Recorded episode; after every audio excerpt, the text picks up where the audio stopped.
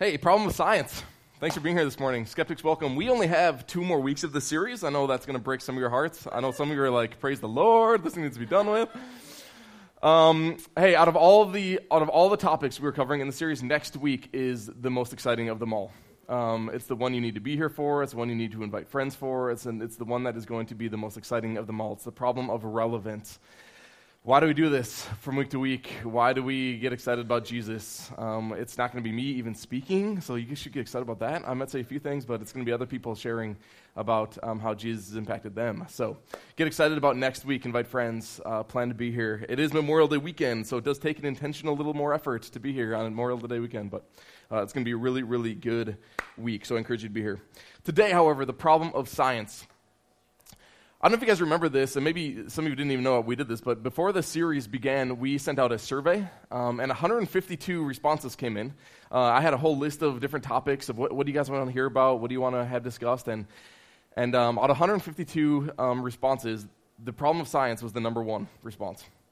This was the one that most people were interested in. This is the one that most people questioned. This is the one that most people struggled with. This is the one that most people saw as problematic. So I'm excited to delve into this topic today. It's going to feel like you're in a seminary class this morning, by the way, okay? So you're going to be drinking from a, a, a, fire hose this morning, so get ready for that. But um, I think it's going to be a, an important conversation. But here, here's the basic premise science in itself is not a problem. Okay, like I, ho- I hope you get that, right? Science in and of itself is not problematic. Science is exciting, it's provided humanity with an incredible blessing that the progress that science provides us is just it's, it's incredible. We live in an, an, incredible era. Why? Because of science. Really in a lot of ways science has brought us to where we are today. And we're not living in the middle ages right? We're, we're not all, all, all farmers um, working in the fields. Our greatest weapon isn't a bow and arrow anymore. I mean, we've progressed in so many incredible ways, like science has done so much for humanity, but some people see it as a problem when relating to faith, Christian faith in particular. Here's how this whole science and Christianity thing is usually perceived. In the one corner, we have, you know, a former Oxford Valley professor. He's a best-selling author. He's a biological uh, engineer and evolutionary biologist. He's an atheist. In this corner, you know, fighting for the, for the cause of Christianity, we have Joe Smith. Joe Smith homeschools his children. He believes Oprah is the Antichrist, and he lives in a swamp this is kind of how it's portrayed, right? You got the super, you know, progressive, the, the elite, the, the, the studious, the educated, speaking on regards to science, and then you have the guys who live in swamps who, you know, read the Bible all day and are completely ignorant and naive to how the world works, fighting for Christianity. Science is based on truth and evidence, where faith is based on hopeful thinking and legend. Science is a search for objective evidence that leads humanity forward, and faith looks back to ancient manuscripts, outdated manuscripts comes up with irrational conclusions in the face of overwhelmingly evidence to the contrary. So is that all true? Is that all true that, you know, is this a fair character, character of this conversation, of this debate?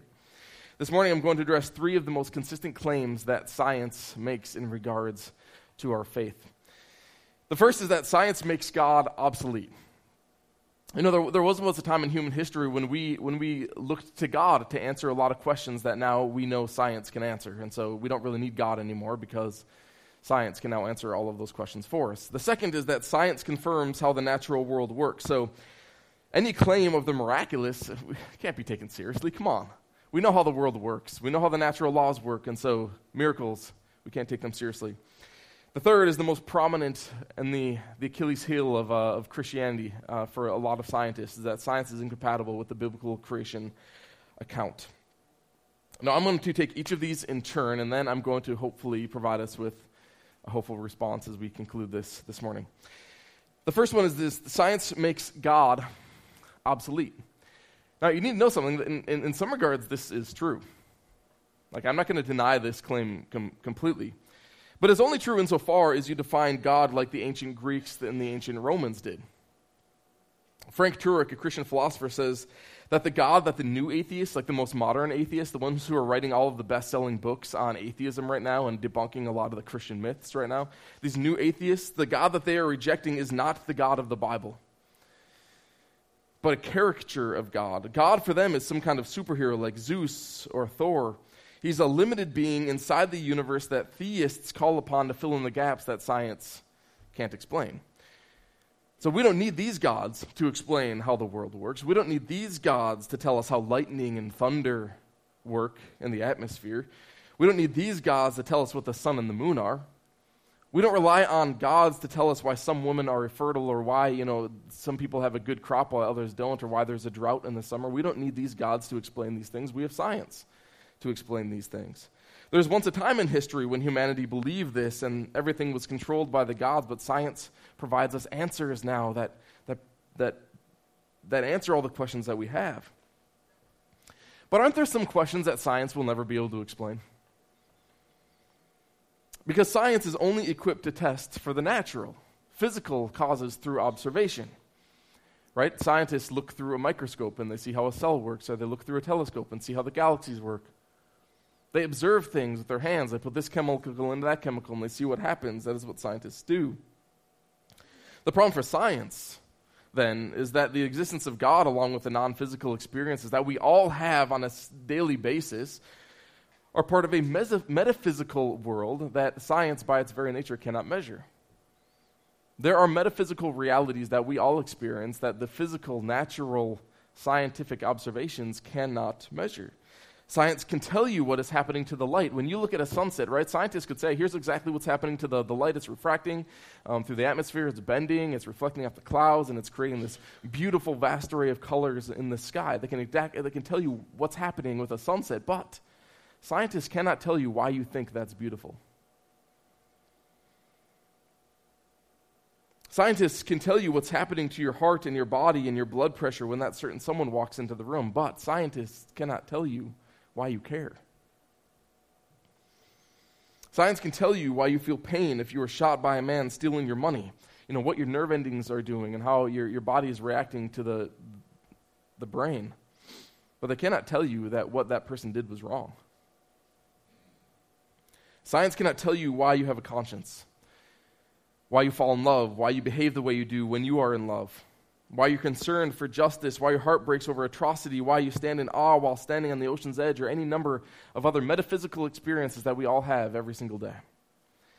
See, God is not obsolete because without Him we live in a moral void, a moral vacuum that is void of justice and love and appreciation of beauty. So I addressed this issue a couple weeks ago. If you're interested in going back to the problem of God's existence, we went into this a little deeper. You're welcome to either download our podcast or go on our webpage if you're interested in a further discussion on that topic. But the second claim is actually very closely related to this claim. The first uh, claim is that God is obsolete. The second claim is that science can't explain miracles, so they shouldn't be taken seriously.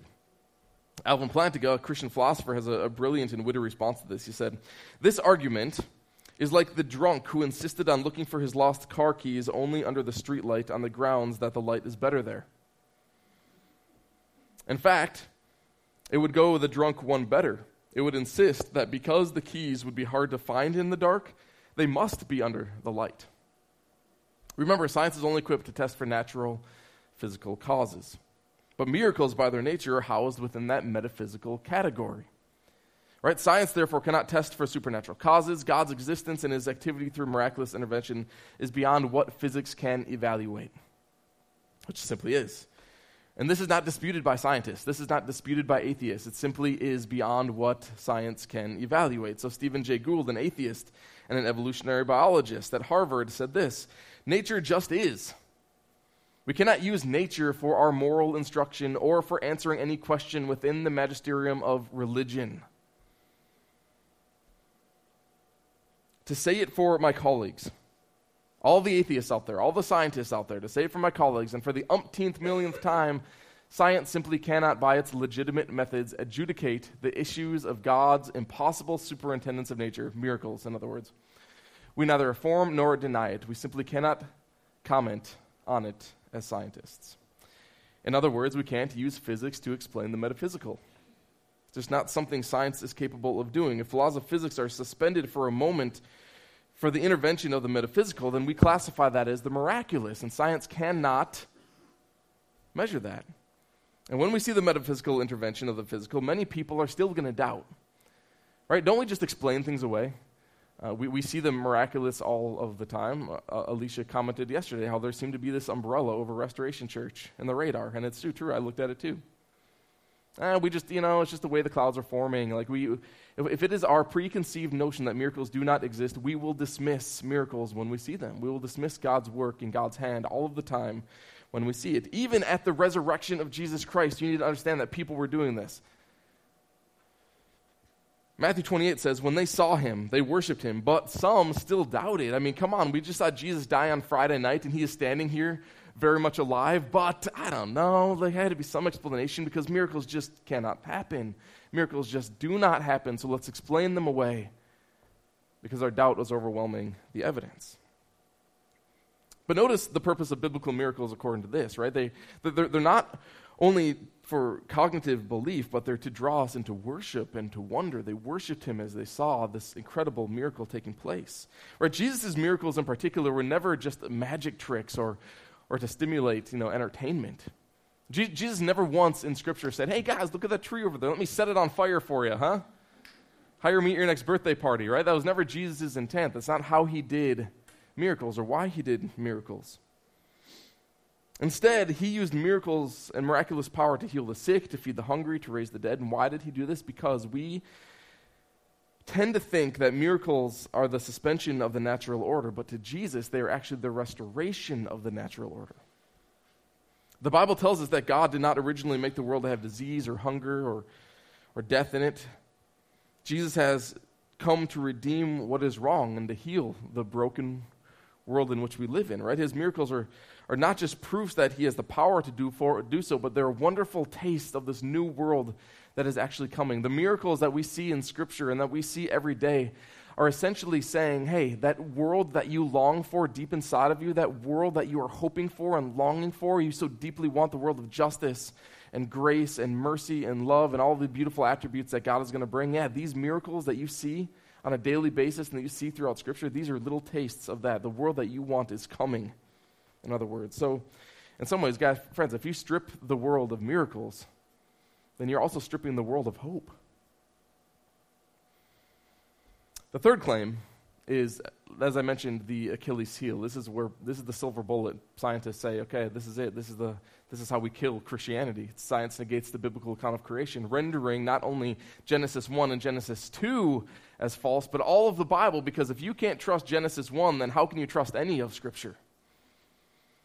And so this is where people tend to land. This is the conversation where people tend to bump up against. This issue took center stage in 1925. Maybe some of you are familiar with this, uh, with the Scopes monkey trial. Uh, I don't think anybody here was alive in 1925, but you're all probably familiar with the idea of the Scopes monkey trial. There was a substitute teacher who taught evolutionary theory instead of the state mandated law of creation in 1925. Think of how the tables have turned, right? Now, we can't talk about creation as a theory for how the world came into existence. We can only teach evolutionary theory. This was known as the Scopes monkey trial. It began in large part a controversy that we experience on all sorts of levels, even within our modern day. See, the problem that the persecution had, and this was an actual trial that took place, the problem that the persecution had in this trial was that they basically believed that the Bible was a divine book that fell from the sky in its actual form that they held in their hands, which, by the way, was the King James Version of the Bible. It was the only authoritative word of God that they held in their hands. And they understood this word from their 20th century lens. And they held up this book, the King James Bible, which they read in English, as the authoritative word of God. So when the defense asked the biblical scholars about the age of a rock, that had a fossil inside of it. Well, the scholars claim that it can't be any older than 6,000 years old. Because, according to the biblical account, as mathematically deduced from the Old Testament, the earth was created on October 23rd, 4004 BC at 9 in the morning. Eastern Standard Time, of course. And as much as I want to sympathize with this perspective, taking Scripture entirely literally misses a very fundamental point that the Bible, as a divinely inspired historical document. It was written by human hands, containing several hundred genres within varying cultural context. Now, we discussed the problem of the Bible last week. You're welcome to go back and listen to that if you weren't with us there. We discussed the Bible with the problem last week, and for so many of us, it's not that the Bible isn't, uh, you know, authoritative. It's not that the Bible isn't inspired. The problem with the Bible for so many of us is I just can't understand the darn thing.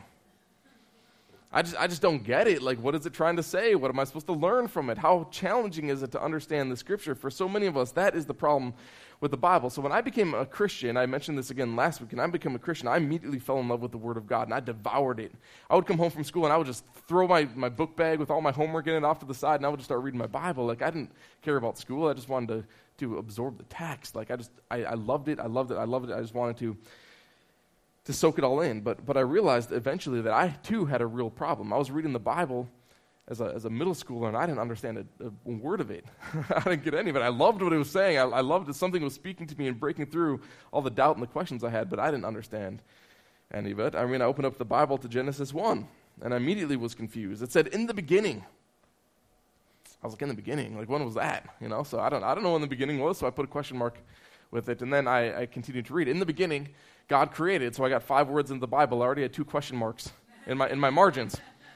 In the beginning, God created. I'm like, God created, created. Okay, I developed the theology of what I understood about creation. What does creating mean to me? And I applied that to the text. And I was like, all right, well, I don't entirely know what that means. And so I put a question mark next to it. And then I got to verse 5.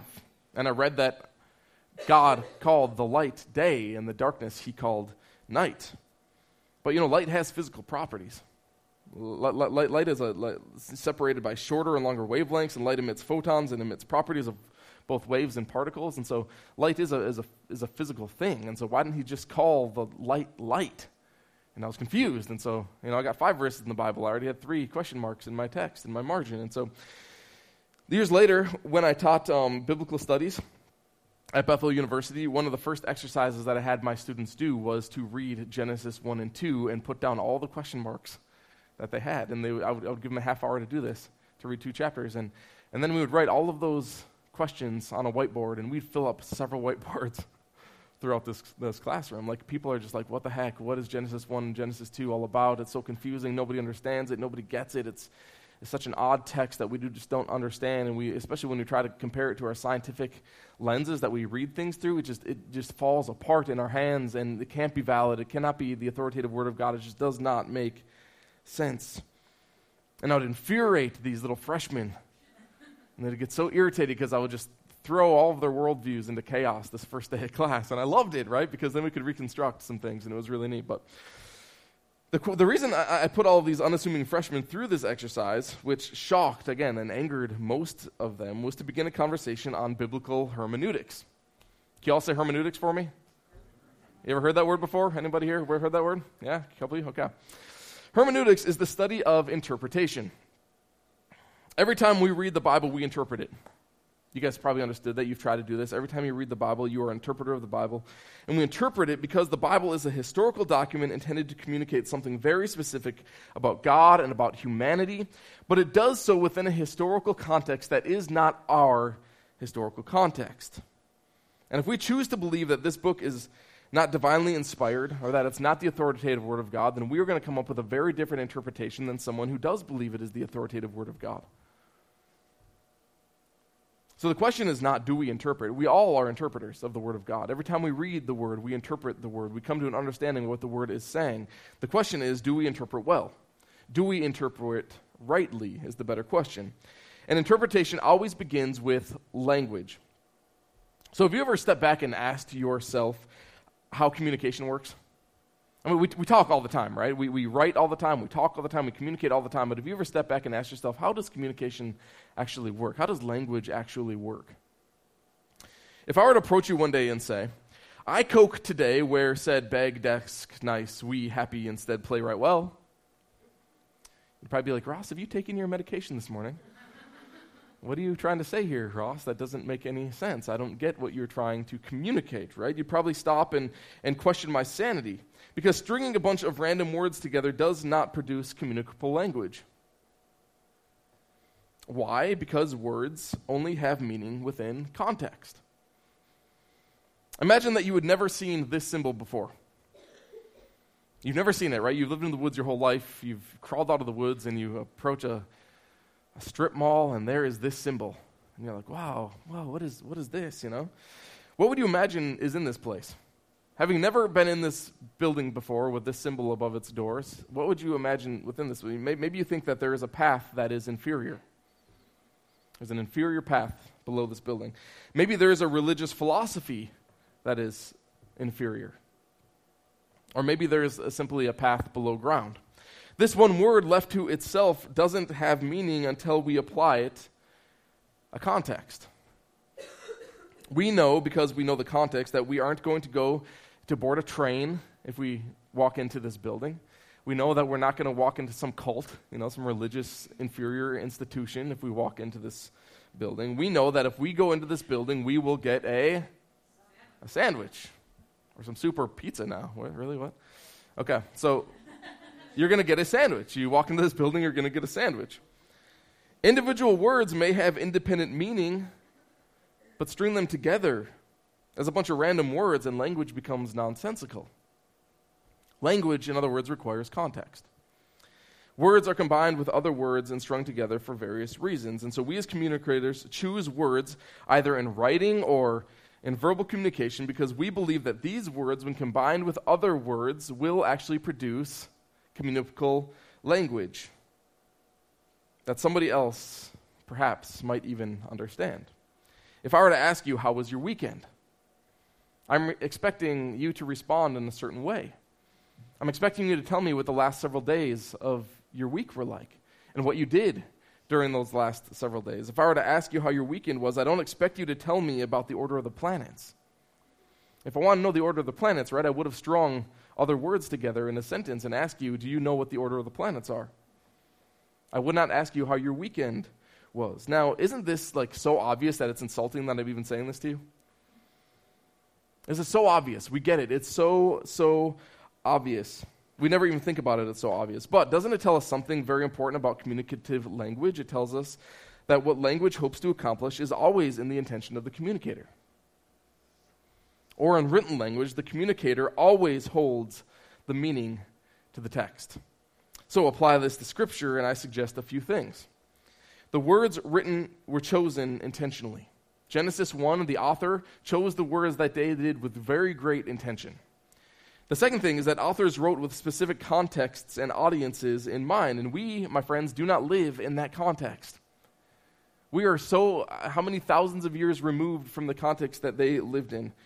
their audience would have understood the meaning of their words, even if we do not. Third is that the authors hope for a particular response to be made because of the words they chose to use.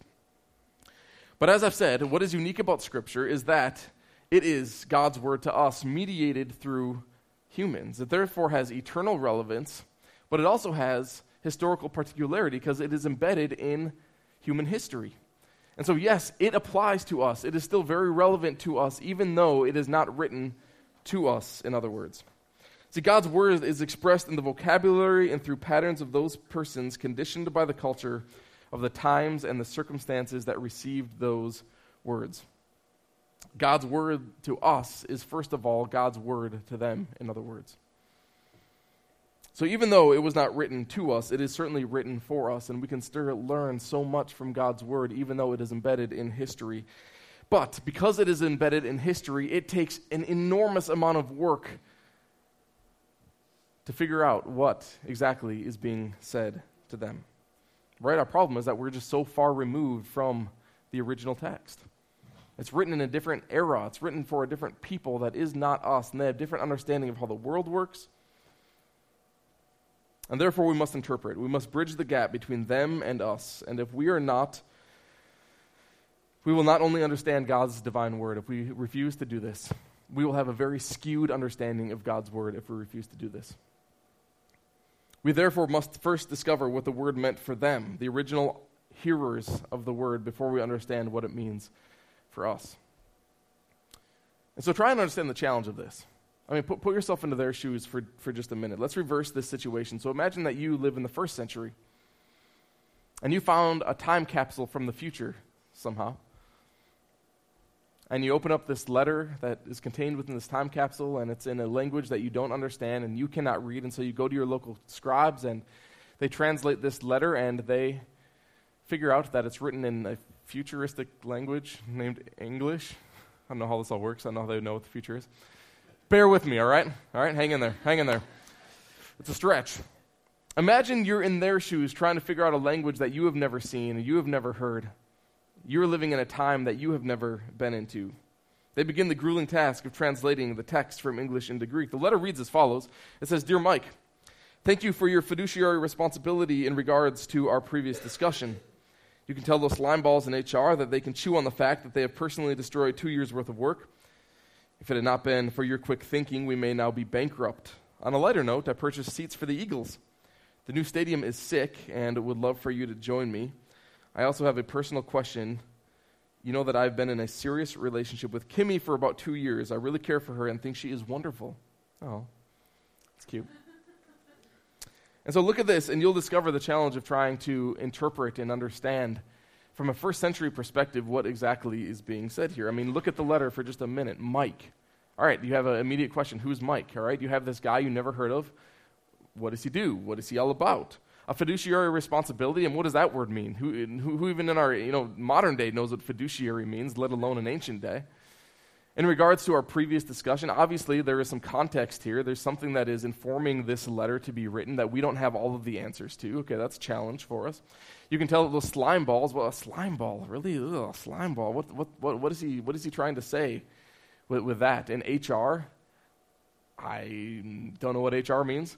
That they can chew on the fact. I mean, are they literally chewing on something, or is that an idiom for something else? I don't know. Um, destroyed two years worth of work. Again, there's history, there's context to all this.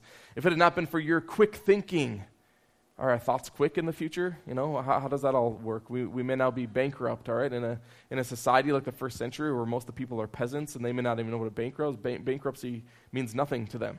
But then it continues. On a lighter note, another idiom, okay, I purchased seats for the Eagles. Like, did you actually purchase the physical seat that you're going to sit in? Like, what is that all about? What are you trying to say? Who are the Eagles? I don't know, right? Their new stadium. Okay, a stadium to them, they understood that the Roman Colosseum. What are they going to be doing in the stadium? Are they going to be, you know, wrestling bears and wrestling lions? Are they going to be fighting for their life in the stadium? What are they going to be doing in the stadium? And it's sick. The stadium is sick. I mean, how sad is that? What does that even mean? I don't know. I'd love for you to join us, et cetera, et cetera. I've been in this relationship. Okay, what kind of relationship? With Kimmy. Who is Kimmy? Okay, there's somebody else for about two years. I really care for her. I think she's wonderful. And all of a sudden, the letter just ends abruptly. Like, come on, like, like what's going on? But you know, so often, like, um, we would have a, a preservation of a, of a, letter that maybe Paul wrote to the Galatian, and I have mentioned last week that that letter was, was copied and, and, and, and then sent down the road so that somebody else could copy it and then send it down the road. And so there are several versions of the same letter, but maybe in the, in the process that one letter got torn or ripped or burned or something. And so they have like 15,000 different manuscripts of the New Testament now. And they can piece them all together. So we have, in, you know, very early um, replicas of the New Testament. But sometimes you might only have half of a manuscript, and so there might be another portion of this letter, and it might read as this Oh, sorry, I pressed the send button too quickly. Press send? Like, really? Pressing send? What does that even mean in regards to a letter? As I was thinking, saying, I think Kimmy is great, but I need to end this relationship. I will give you more details when we meet for lunch in Sydney. Sincerely, Todd. Okay, so all of a sudden we get another clue. Sydney, where is Sydney? I don't know, maybe there's a bunch of Aussies sitting over lunch somewhere, you know? It gives us some clues, you know? So we have other uh, components of letters that we find and discover that might help us understand a few things. It's like Erasmus translating the King James Version of the Bible. He only had five Greek manuscripts in the 16th century to translate the New Testament into English. And now we have 15,000, right? So, I mean, the, the versions that we have today are far superior to the ones that Erasmus first did in the 15th century. Interpretation is really, really hard. Do you understand how this might be hard to a first century reader? Trying to reverse it, put themselves in our shoes. I mean, we use idioms all the time. We use language that would be completely nonsensical to other people. But that is the challenge of stepping into somebody else's shoes and understanding what an ancient letter has to say. And that's why exegesis is so important. Can everyone say exegesis? Oh, that's horrible. Exegesis. Thank you. Oh. It's the careful, systematic study of Scripture to discover its original meaning. And in the same way, everybody is an interpreter, everybody else is also an exegete. We all give meaning to the text. Not only are we interpreting text, we are also giving meaning to the text. The question is not, do we provide meaning? The, tw- the question is, do we give the right meaning? Do we provide the right meaning to the text when we read it? Remember that Scripture is an act of communication.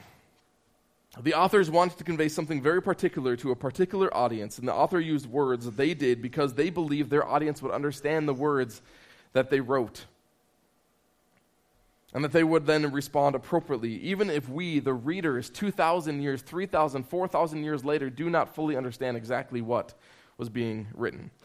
So, the first things that I taught my students uh, when I was a professor in, in Minnesota teaching Bible was that the text can never mean something that it never meant. This is the first rule of hermeneutics. It's the first rule of exegesis. A text cannot mean something that it never meant. If it did not mean what the original authors intended it to mean, we cannot apply new meaning to it. That is the simple rule of exegesis. So, the challenge with discovering the author's intent is that the meaning is grounded in historical context, which we only have partial knowledge of. But we interpret in our contemporary context, which shapes and influences our perspectives. And the consequence is we have a subjective knowledge of God's objective truth. Which means that we must always approach the Bible with great humility and a lot of grace because nobody's going to get it right 100% of the time. That is why you have commentaries after commentaries after commentaries, each giving really helpful information, but maybe different information. Case in point is Genesis 1. And so I had to belabor you through all of that because what I'm about to say about Genesis 1 might seem a little interesting and might seem a little backwards from what you understood Genesis 1 to be like initially. But I want to help us understand what the first audience who first read the words of Genesis 1 might have understood, not what we understand from a 21st century perspective. Here's the first premise that I want to make about Genesis 1 it is ancient cosmology, it is not modern cosmology. I suggest that it does not attempt to describe the cosmos in modern terms, but in ancient ones.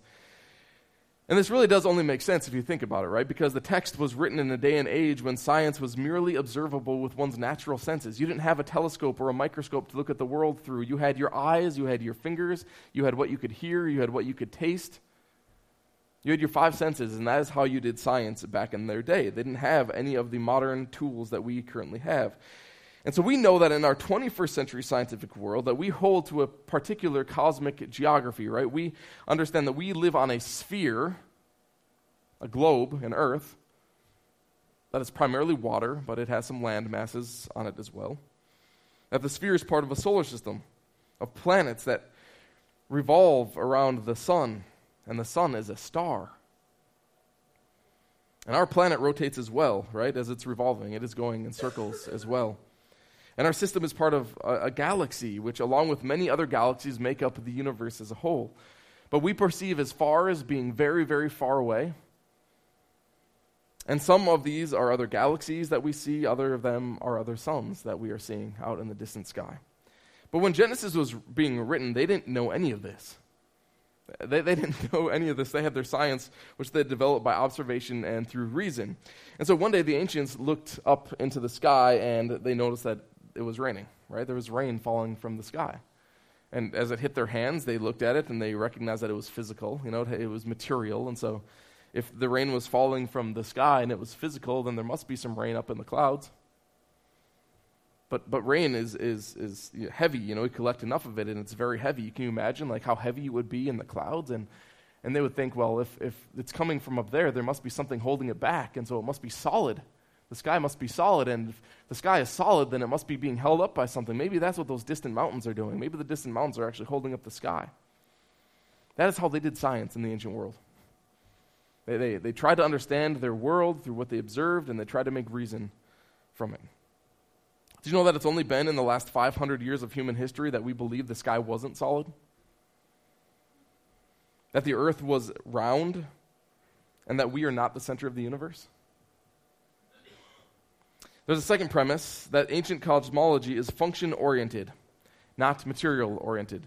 The ancient world held to the paradigm that something existed when it had purpose, not when it had physical properties. Of course, for something to have purpose, it must have physical properties, but their interest in creation lied in assigning purpose to functions, not in bringing something physical from the non physical or out of nothing. And this is what you'd find if you studied the word bara. You see, the Hebrew word we translate create, which is in the Hebrew bara, concerns functions. It does not concern material. Remember that the original text was not written in English, right? It was written in Hebrew. And so we therefore must understand what their words meant, not what our translation of their words mean. We must understand what the word bara means, not what we understand create to mean. Therefore, Genesis 1 begins with a non functioning world not a material, non material void. In Genesis 1 2, when our English describes the word uh, describes the words formless and empty, it gives the impression that nothing material existed. But again, the Hebrew terms tohu and bohu, formless and empty, mean unproductive and without purpose, not absent and void. And so we see this in this passage that the waters are already in existence. If you were to read Genesis 1, that there is something that is already in existence, is the primeval, primeval waters that are already in existence, even as God is creating the world. And every single other creation account in the Old uh, Testament world, right? All the other creation accounts that the, that the pagans held to, the Babylonians, the, the Persians, all the other creation accounts also had primeval waters that were there as creation took place. These waters are the source of chaos, they're the source of unruliness. The waters are supposed to represent that everything is just raw and thrown into chaos and nothing is organized. Genesis 1 2 is describing a world that is yet to be given order, is yet to be given purpose. Genesis 1 describes a world that is already in existence, but it is raw and it is unruly. It's like God is a kid with a, a new Lego set, right? He, he, he dumped all the pieces on the table and they're just unruly and they're raw and they're unorganized and it's chaotic mess on the table. And so, what does he begin to do? He begins to put them together. He begins to order them and organize them so that they function in a particular way. Days one through three therefore, are all about installing systems. See, the reason I was so confused about God calling light day in Genesis 1 5 when I first opened up my Bible was because He is not bringing the physical property of light into the world. He is creating a system that we call time. In Genesis, in the first day of creation, He is creating time. He's creating a system where there is a, a, a light and a darkness, that time exists now with day one. Day two, God creates the basis for weather, and in day three, God creates the basis for food. And then on days four through six, God installs functionaries or he installs bodies to fill those systems. God assigns roles to the bodies within the now organized system that he has put in order. This reaches its climax in day six when God creates humanity, and he creates them to rule and to reign within his good creation. And finally, most significantly to all this, Genesis 1 is a temple text. It is not a scientific text. When we try and read this through our modern scientific lens, we get confused all over the place, but probably, honestly, with day seven, we get confused the most. But to the ancient reader, Genesis 1 would not have been a scientific text. It would have been a temple text. And it would have made perfect sense to them. And day 7 would have been the most exciting day of them all. To the ancient reader, they would have understood immediately that deities rest in temples. That is what a temple exists for, is for the deity to come down and to rest in its temple. And now Genesis 1 has described the entire cosmos, the entire universe, as God's dwelling place. And God is now going to rest within this dwelling place. And a lot of people get hung up on what it means for God to rest, and they develop a resulting you know, theology of the Sabbath because of, of that. I always thought, and maybe you did too, that you know, creation was just such a grueling task that God just got so tired that he had to go and rest now. He had to go put his feet up and relax and take a nap because creation was just that hard. But in the ancient world, rest is what happens when crisis has been resolved and stability has been found. When things have settled down, right, that's when you rest. Now that everything is organized, the normal routine of life can begin. And so the cosmic Lego set has been constructed. He's taken all of the chaotic, unorganized pieces, he's put them together into a functioning system. Ask any child that has just purchased a Lego set and just spilled those Legos on the table and has now put them all together. What are they going to do now that you put the pieces together? You spent four, four hours putting this Lego set together. What are you going to do? You going to go take a nap? No, they'd say, I'm going to go play with it. I'm going to do with it what I intended to do with it. I'm organizing the pieces and building the set so it can be used. So, for God to rest does not mean he disengages from responsibilities but he rather engages his reign without obstacles. He is taking up his command, he is mounting his throne to rule his cosmos. And my friends, this might be the word that some of you need to hear this morning. Because you look at your own life and you see the chaos in it. You look at your own life and you see the obstacles in front of you. You, you look at your life and you're wondering, God, are you in control of any of this? Can I trust you? Are you sitting on a throne anywhere? And so there's a story in the New Testament about how the Pharisees hated Jesus because he was doing all of these things on the Sabbath that you just weren't supposed to do on the Sabbath because the Sabbath was a day of rest. And what do you do on a day of rest? You go and you take a nap and you sit still and you don't do anything. That is literally how the, the Jews understood the Sabbath day. You don't do anything on the Sabbath. You sit still. You do not work. You do not lift. You do not walk. But Jesus comes along and, and he sees this man with a shriveled hand from birth, man. This, this, this guy has never had a functioning hand. And so what does Jesus do? He says, hey, reach out your hand. But it's a Sabbath day. And the Pharisees condemn Jesus because he has just healed a man on the Sabbath. But isn't that exactly what the Sabbath is about? And Jesus says, You don't understand. I'm the Lord of the Sabbath.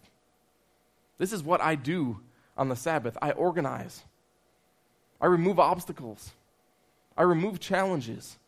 That is what the Sabbath is about. It's not about resting and taking a nap. It is about understanding that obstacles have been taken away and removed. It's about understanding that challenges are being minimized so that your life can function rightly. And that is what God does on the Sabbath.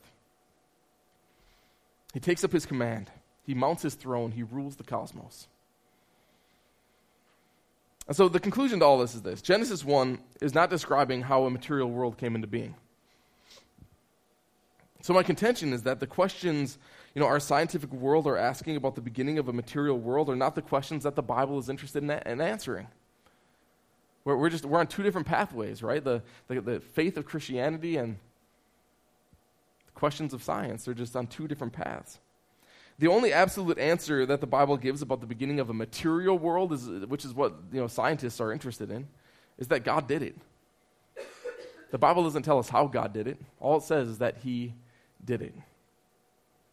And so the point this morning is that science is not a problem for faith. You shouldn't be afraid of scientists. You know, let's not condemn the scientists, and we should be able to work very closely with scientists and science. They're asking, they're asking two different types of questions. But we learn from Genesis 1 is this God created a good world, a world that should be celebrated, a world that should be pondered, and a world that should be protected and studied and understood. God put humanity within a world that is teeming with discovery.